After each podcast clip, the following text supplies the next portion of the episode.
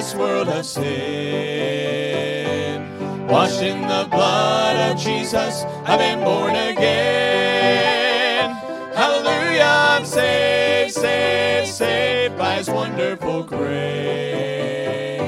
I'm so glad that I found out He would bring me out and show me the way.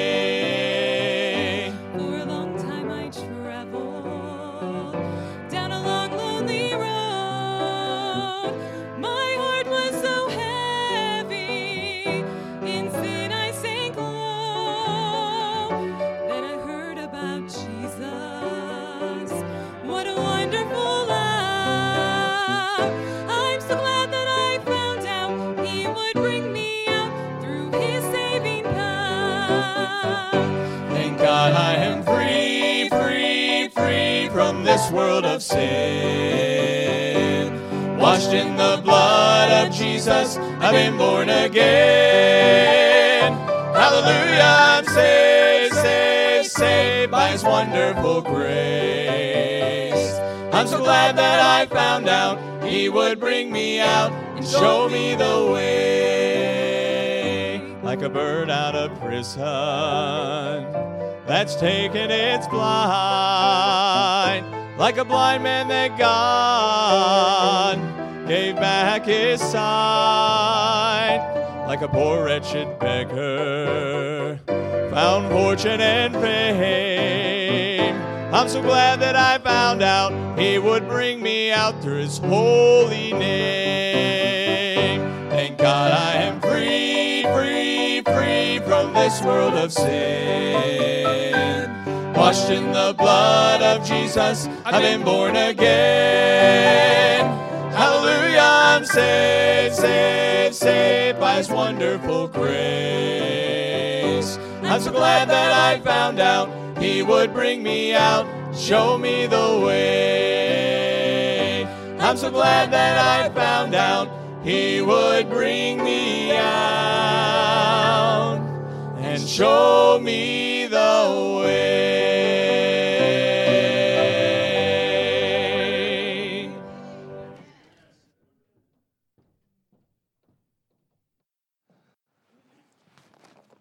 Amen. I uh, every time I hear that song and Josh, uh, brother Josh, gets to singing that last song uh, chorus, I, I feel like I should be acting out the song.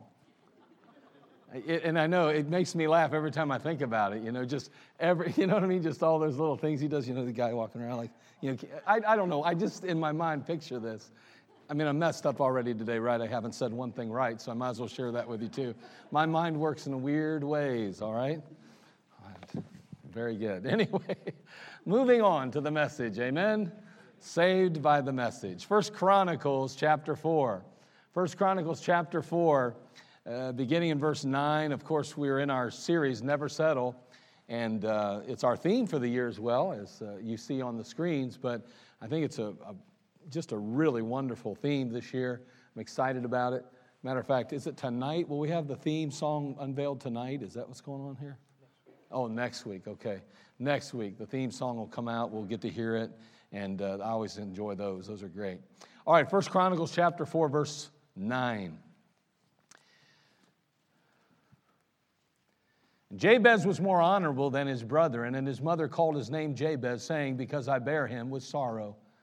And Jabez called on the God of Israel, saying, Oh, that thou wouldest bless me indeed, and enlarge my coast, that thine hand might be with me, and that thou wouldest keep me from evil, that it may not grieve me. And God granted him that which he requested. Now, we've been addressing and dealing with this idea, this thought of never settling. And we said that unfortunately it seems that more and more Christians are settling, believers are settling. We said that we have a perfect Savior that's only truly happy with a perfect effort. We can't settle for just doing well. We need to be happy only with doing our best. We can't settle for just making it. We need to only settle when we reach our potential. We can't be content with mediocrity. And we said that it's important that we never settle personally, professionally, and especially spiritually. Well, why do we settle? Well, we said that we get lazy, we get comfortable, we become afraid or insecure. And so we began to look at characteristics and qualities in the Bible that certain men and women possessed that enabled them to never settle. And we said that if we could possess those qualities and characteristics, we too are more likely to never settle, that we too can stand in the midst of opposition, that we won't settle, we'll instead go forward to reach our full potential, to accomplish everything God has for us. We said that we need a heart for God like Jabez.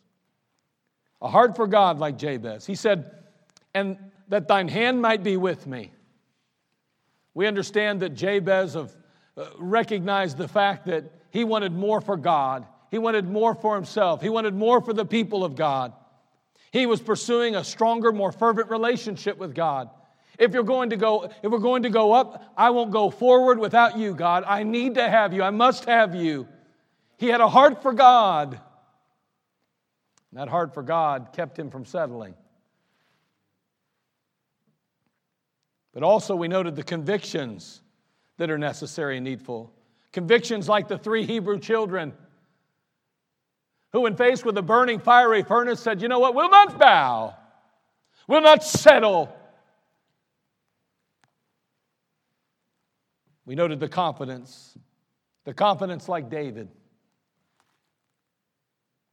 the confidence that he had to stand before a giant when all the armies of Israel would flee from the presence of this giant, David said, Is there not a cause? Isn't somebody going to do something? He wouldn't settle for fear. He wouldn't settle for running. He wouldn't settle for allowing some big mouthed giant to blaspheme his God or defy the armies of Israel. We noted the courage of Joshua, who, when he was called to fill the shoes of Moses, was ordered and commanded by God to be not only courageous, but very courageous. And indeed, he was courageous.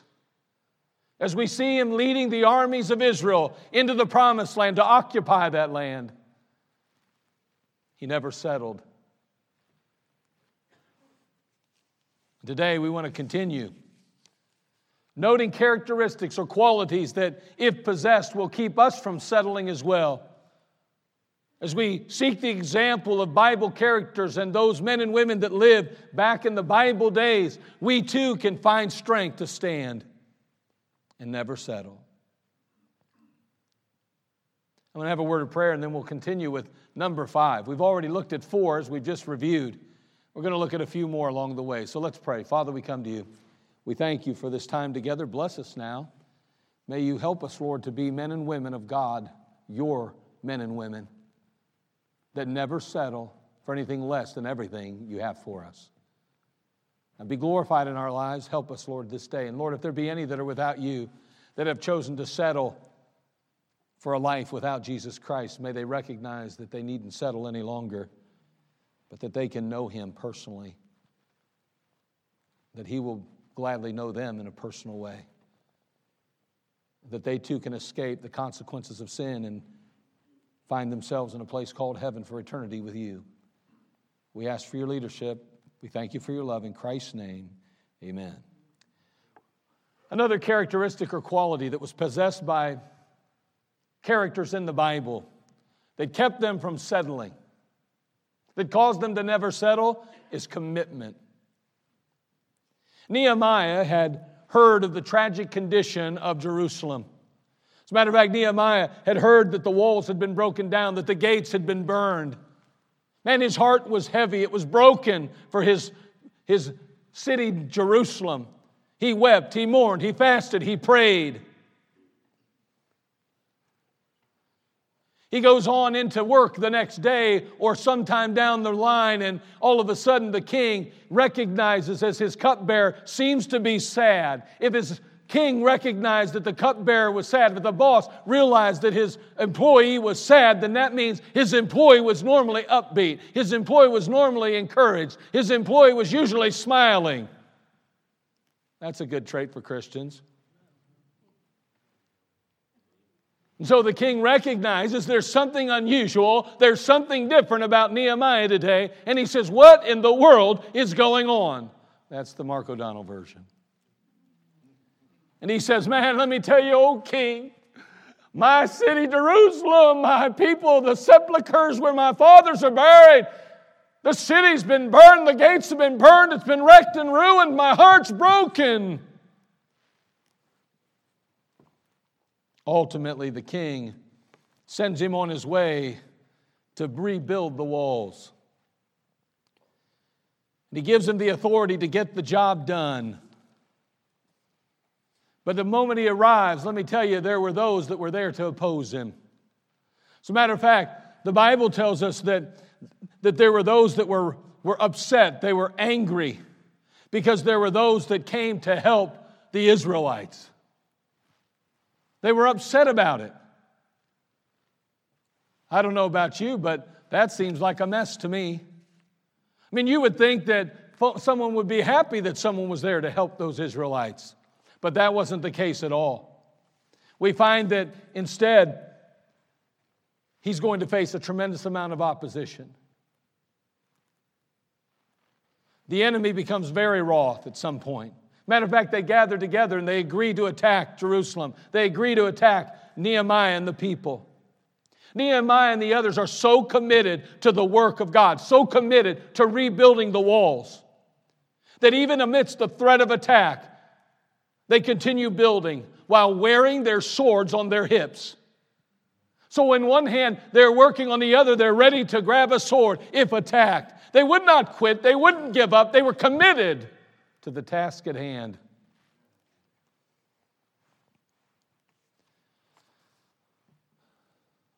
The wall is going up and things are moving along. Matter of fact, there comes a point where they don't even undress at night, they stay in their clothing for fear of an attack. They're so committed that they say, listen, we can't allow this, this enemy to come in and destroy us, to kill us, because then the wall would never be built. So committed that they would not take their clothes off except to clean them. So they fought if necessary. So they strove if necessary. They did whatever it took. They were committed to the work. And the Bible tells us in Nehemiah 6:15 and 16, so the wall was finished in the 20 and 5th day. 52 days. It took them 52 days and the Bible says it came to pass that when our enemies heard thereof, and all the heathen that were about us saw these things, they were much cast down in their own eyes, for they perceived that this work was wrought of our God. Say, so what was the outcome of the fact that they never settled? The outcome was that God was glorified. Despite the many obstacles and planned attacks, the wall went up and was completed. Despite the opposition, Nehemiah pressed forward for God, and God used him and the people to do this marvelous and mighty work. They never settled. Although they were severely undermanned although they were inadequately trained and prepared for the job. They wouldn't settle for anything less than a job completed and well done. They gave it their very best. They were committed. They were unwavering in their commitment. Anything less, in their eyes, would have been settling.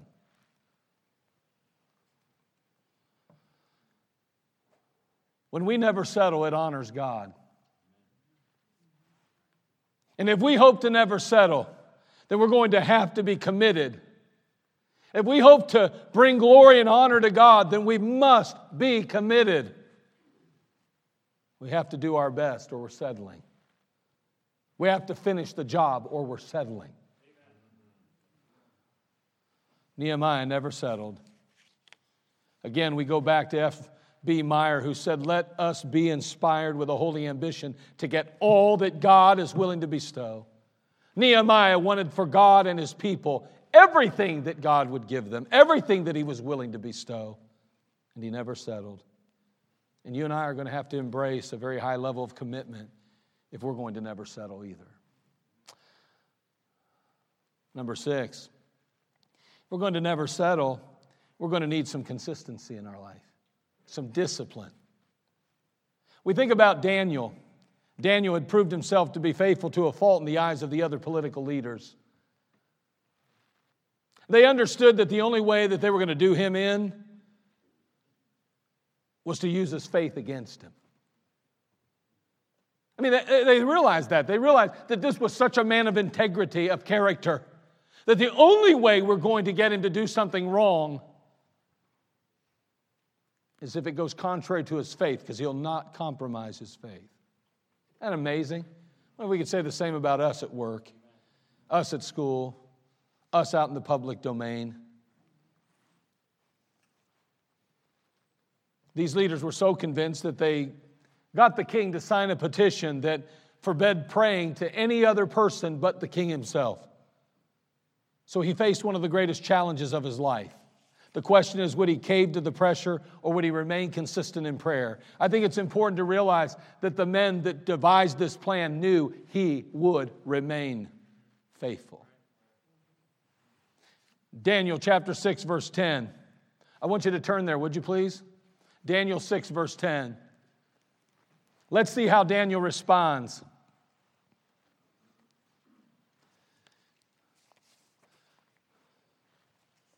In Daniel chapter 6, verse 10,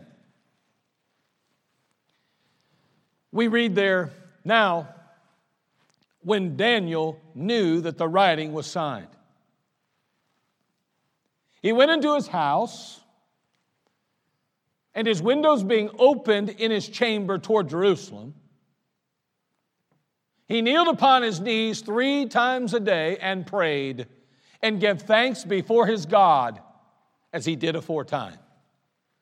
I want you to notice once again, he goes into his house, and three times a day, the Bible says that he kneels upon his knees and he opens the window up toward Jerusalem, if you will. The petition's been signed, the order's been given, but Daniel still goes in. And notice something very interesting and something that I think is important. The Bible says that he did this as he did aforetime. This was not something he decided to do because someone told him he couldn't. This was something that he had already disciplined himself and committed himself to be consistent in.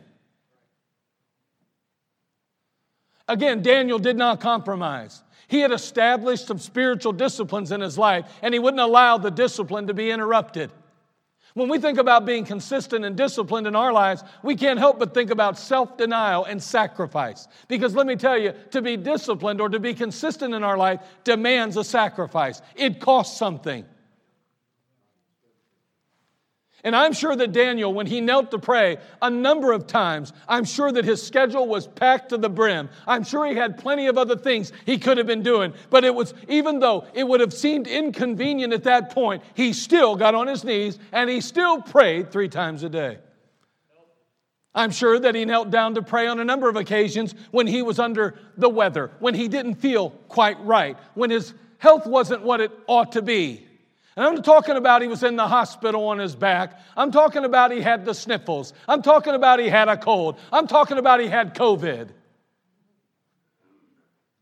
He didn't stop praying. He was a disciplined man. He was consistent in his faith and his walk with God. And he wouldn't settle.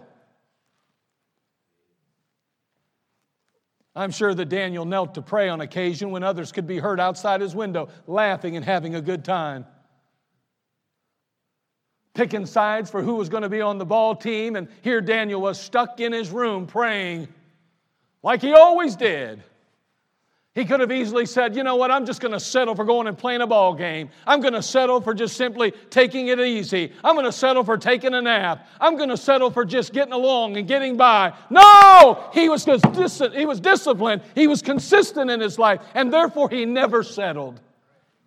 I'm going to tell you something. There's something about this discipline, there's something about being consistent that teaches us a little bit about self denial. Because he was so disciplined, he learned self denial. And instead of caving to comfort, he settled on consistency. Daniel remained steadfast, and he wouldn't settle for nothing less than a consistent and disciplined life. He faces now an ultimatum. One of the greatest decisions of his life, a decision that could cost him his life, as the lion's den loomed closer and closer. Fortunately, he had exercised the strictest of disciplines. He had developed good habits. He had remained consistent when it was inconvenient and uncomfortable. He had conditioned himself to never settle. Spiritual discipline will keep us from settling.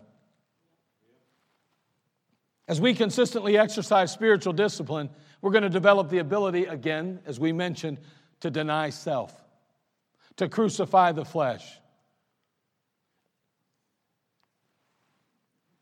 Matthew 16, 24 through 25, we hear the Lord saying, If any man will come after me, let him deny himself and take up his cross and follow me. For whosoever will save his life shall lose it, and whosoever will lose his life for my sake shall find it. Boy, the ability to deny self enables us to push through when we may be tempted to quit. I mean, he was willing to be eaten by lions rather than to settle. He'd gotten to the place where settling was not an option anymore. There was no inconvenience, there was no sacrifice, there was no hardship that could convince him to settle. Nothing could cause him to settle at this point in his life. He was so consistent, he was so disciplined that that discipline kicked in when opposition raised its ugly head. In 1 Corinthians 15, the Bible says, Therefore, my beloved brethren, be ye steadfast, unmovable, always abounding in the work of the Lord. For as much as you know that your labor is not in vain in the Lord. Daniel was consistent and disciplined, and he never settled. Not only that, but we noticed the fact that we need to be consistent and committed.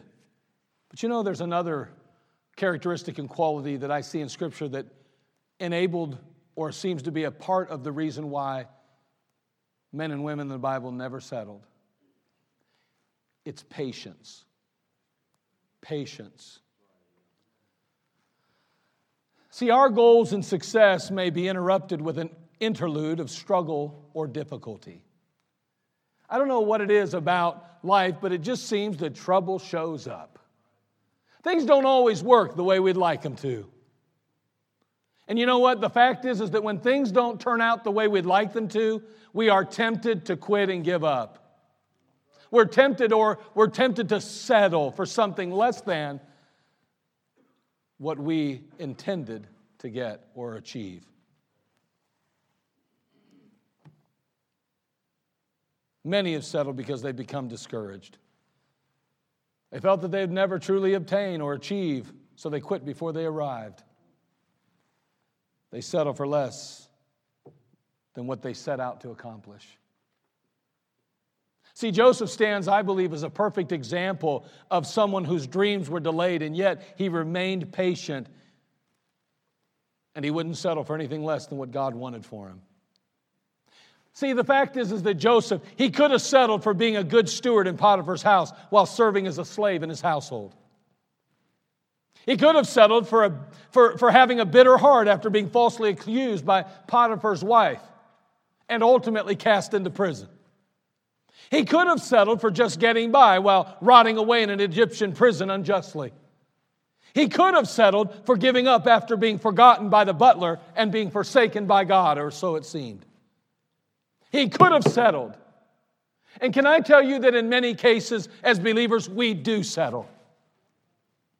We have these expectations of God and what He owes us and what we think he, we deserve. And when those things don't come to fruition, when we feel as though God has abandoned us, when we feel like the chips are down, sometimes we just say, whatever, just whatever, I'm, I'm quitting, I'm done, I settle for this. I'll just accept it the way it is. And so we settle.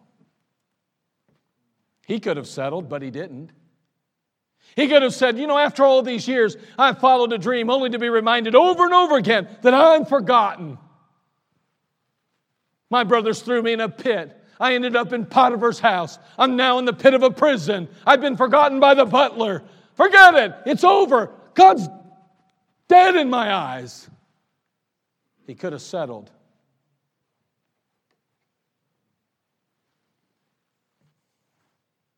But he didn't.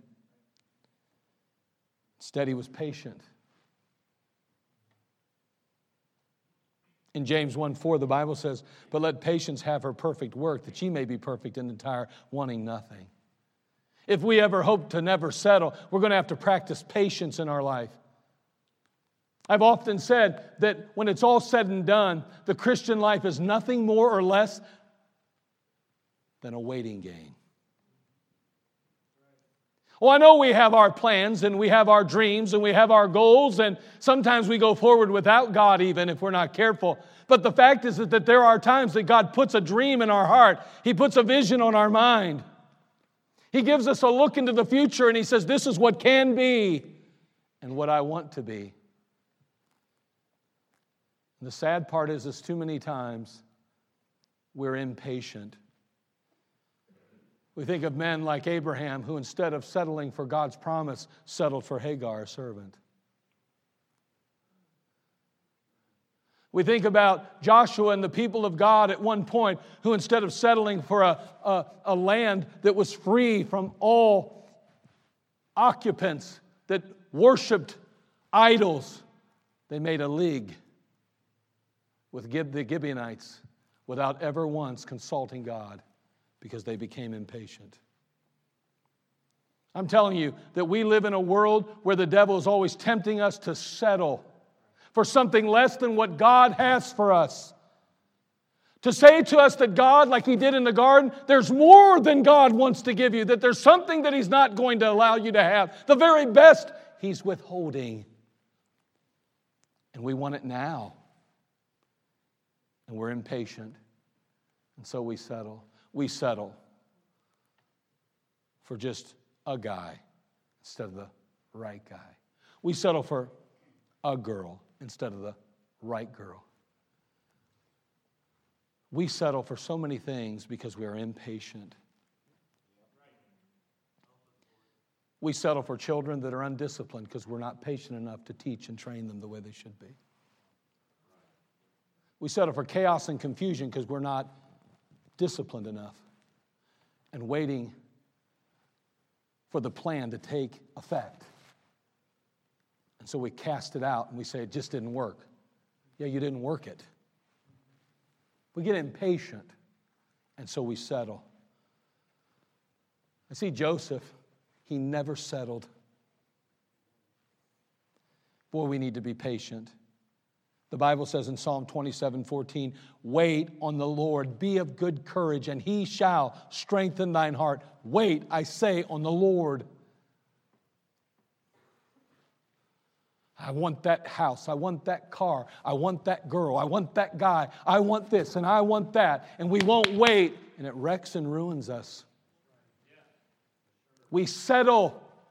Let me tell you, anytime you get ahead of God, you settle. But man, I, this is how it worked out. It has to be God. Really? Let me ask you, according to our quote. What a wonderful quote it is. And we use it over and over again. Let us be inspired with a holy ambition to get all that God is willing to bestow. Well, this is good enough for me. You know what you just did? You settled. Patience is so important in the Christian life. Waiting on God until He gives you the green light. People are like, oh, I saw a door open. I'm not looking at doors to open, I'm looking for a green light. Well, the circumstances fell into place. I'm not looking for circumstances to fall into place. I'm listening for the voice of God. Remember, there's a God, little g of this world, who controls every aspect of this world. Don't think he can't open doors. Don't think he can't align circumstances. You better make sure you're hearing the voice of God. You better make sure there's a green light from heaven. You better have the peace of God that passes all understanding before you make a move. Or you may, more than likely, settle. Patience. I want to close today with a point that the Lord gave me this morning. I mean, honestly, I, it was not in the message. But it's kind of neat because I got thinking about this. It, it kind of hit me And I say hit me, it wasn't like the Lord said, You made about this one. And it wasn't like that. Just, you know, something, boom, just like bam. Now, now listen, I think moving forward, I believe going forward, we're going to see that a heart for God and this particular characteristic are the two main ones that we need to focus on all the time. Those other ones are important. You need to have courage. You need to have convictions. You've got to have all those things. Those are important. Don't misunderstand me. But I'm telling you, it just seems like kind of a sandwich, like God gave me a sandwich to present. The piece of bread, a heart for God. And the second piece of bread that sandwiches everything together is determination. Yes. Determination. You know, we met Caleb in Numbers chapter 13. He was just one of 13 spies that were sent into the land to spy the land, to, to, to do a recon, if you will, of the promised land. They had just been obviously delivered out of Egypt. They'd crossed over the Red Sea. They knew what manna was and they'd seen God providing, but now God said, There's a land that I want for you a promised land. I've been talking about it from the time I called Abraham out, and I've been talking about it ever since. And now you're at the precipice, you're now at the very edge, and you're going to go into that promised land. Unfortunately, 11 of the 13 came back and said, Boy, it's wonderful. It's wonderful. Oh, look at the grapes and look at the fruit. It's such a wonderful place, flowing with milk and honey. But but there are giants in the land. And we're simply grasshoppers in their sight. All but two of the spies came back with that report. But there, amidst those 13, were still two who said, We believe that the Bible's God's Word. We believe God is able to deliver us. We believe that all the promises of God will stand forever. And Caleb took his place before the people and said, Let's go forward. Let's take the land. God has given it to us. Let's claim it by faith. And sadly enough, like most often, the crowd won. Whether it was at Jesus when they cried, Crucify him. Or whether it was the people that said, We can't go up there, we'll die, let's just go back to Egypt. The crowd always seems to win in the end. Or should I say at the beginning? Because 40 years later, they're all dead.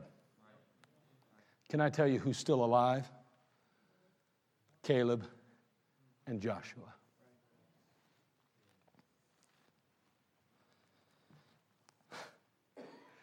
due to his faithfulness. Moses had promised him a land whereunto it, I mean, wherever your feet had traveled, Caleb, I'm telling you, because you came back with that report, because you believed in God, because you were faithful, I'm telling you, you're going to inherit all of that. Caleb now, at, at that point, I should say, he was 40 years of age. He was just a young man. And now He's wandered in the wilderness for 40 years, and now he's fought for the last five years the enemies in Canaan land, and now here he is, 85 years old. Interestingly enough, he goes up and he begins to talk to Joshua, and he says, Now listen, we have occupied the land, we have subdued the enemy, and I'm telling you today, there's still a promise that's been unkept. I'm claiming it, I'm claiming that promise. Man, I'm 85 years old, but I'm going to tell you something I see just as good as I did when I was 40. I'm 85, but I hear just as good as I heard when I was 40. I'm 85 years old, but I'm still as strong and as virile as I've ever been. And I'm claiming it right now. I want that prize. Turn, if you would, to Joshua 14.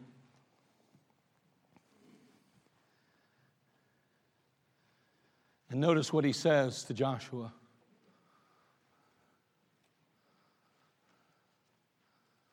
I don't know for sure, but I got to believe that 45 years earlier, that incident, that situation, brought those two men together like Jonathan and David. That somehow there was a bind, a tie that could not be broken. That there was a friendship that began that day, if it hadn't already begun. He goes to Joshua, I'm sure someone he highly respected and probably was good friends with.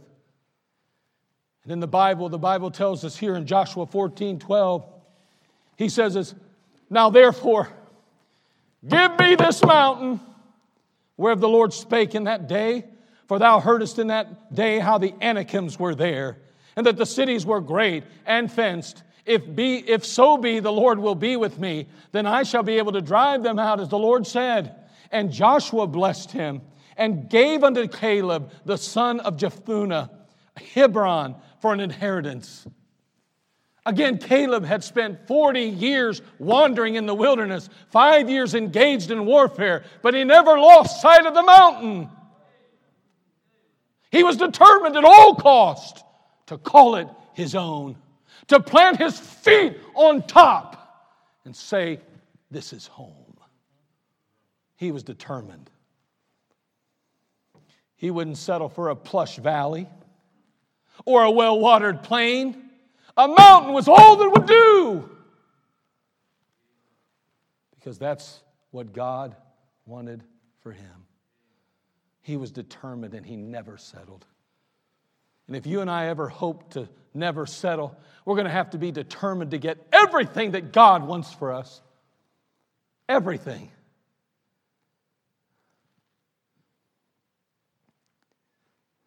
I'm convinced that if there are two characteristics and qualities that truly are essential and absolutely necessary to never settling, it's a heart for God and determination.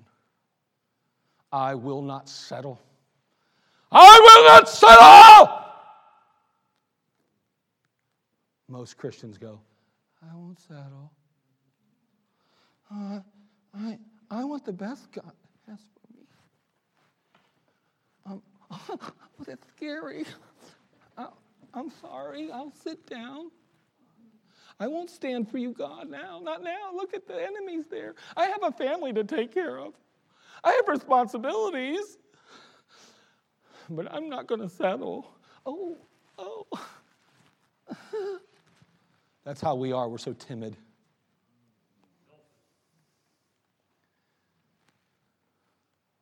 Caleb says, It's been 45 years, Joshua. God made me a promise, and so did Moses, and I'm sure you're going to keep it too. But there's a mountain over there, and every night I went to bed for 45 years, I have not stopped thinking about that mountain. And I will not die without putting my feet on it and claiming it as home. God's help, I will. What's God put on your heart to do for Him or to accomplish for your family or to accomplish in the world we live? I was just talking with my son in law the other day, and we were talking about the need for some godly leadership in our country. I wonder if there's a young person that says, I don't feel called to the ministry, but I'll be honest with you. I could see myself making policies that would honor God in the, the public domain. I'd like to get on a school board and determine what curriculum goes into a school. I'd like to take my place as a representative of our city and start trying to demand that we start following some biblical principle instead of throwing it all out the window. And I'm not talking about getting into an office and then turn to turn coat and running from God. I'm not talking about getting in a place where you have some influence and you have to keep that influence so you compromise your faith in Christ. I'm not talking about missing church because now I'm a councilman. I'm not talking about that. I'm talking about a mountain. We settle for so much today. We settle. Caleb said, I'm determined. How determined are you to never settle? In your marriage? In raising your children? In being a good testimony at work? In living the Christian life?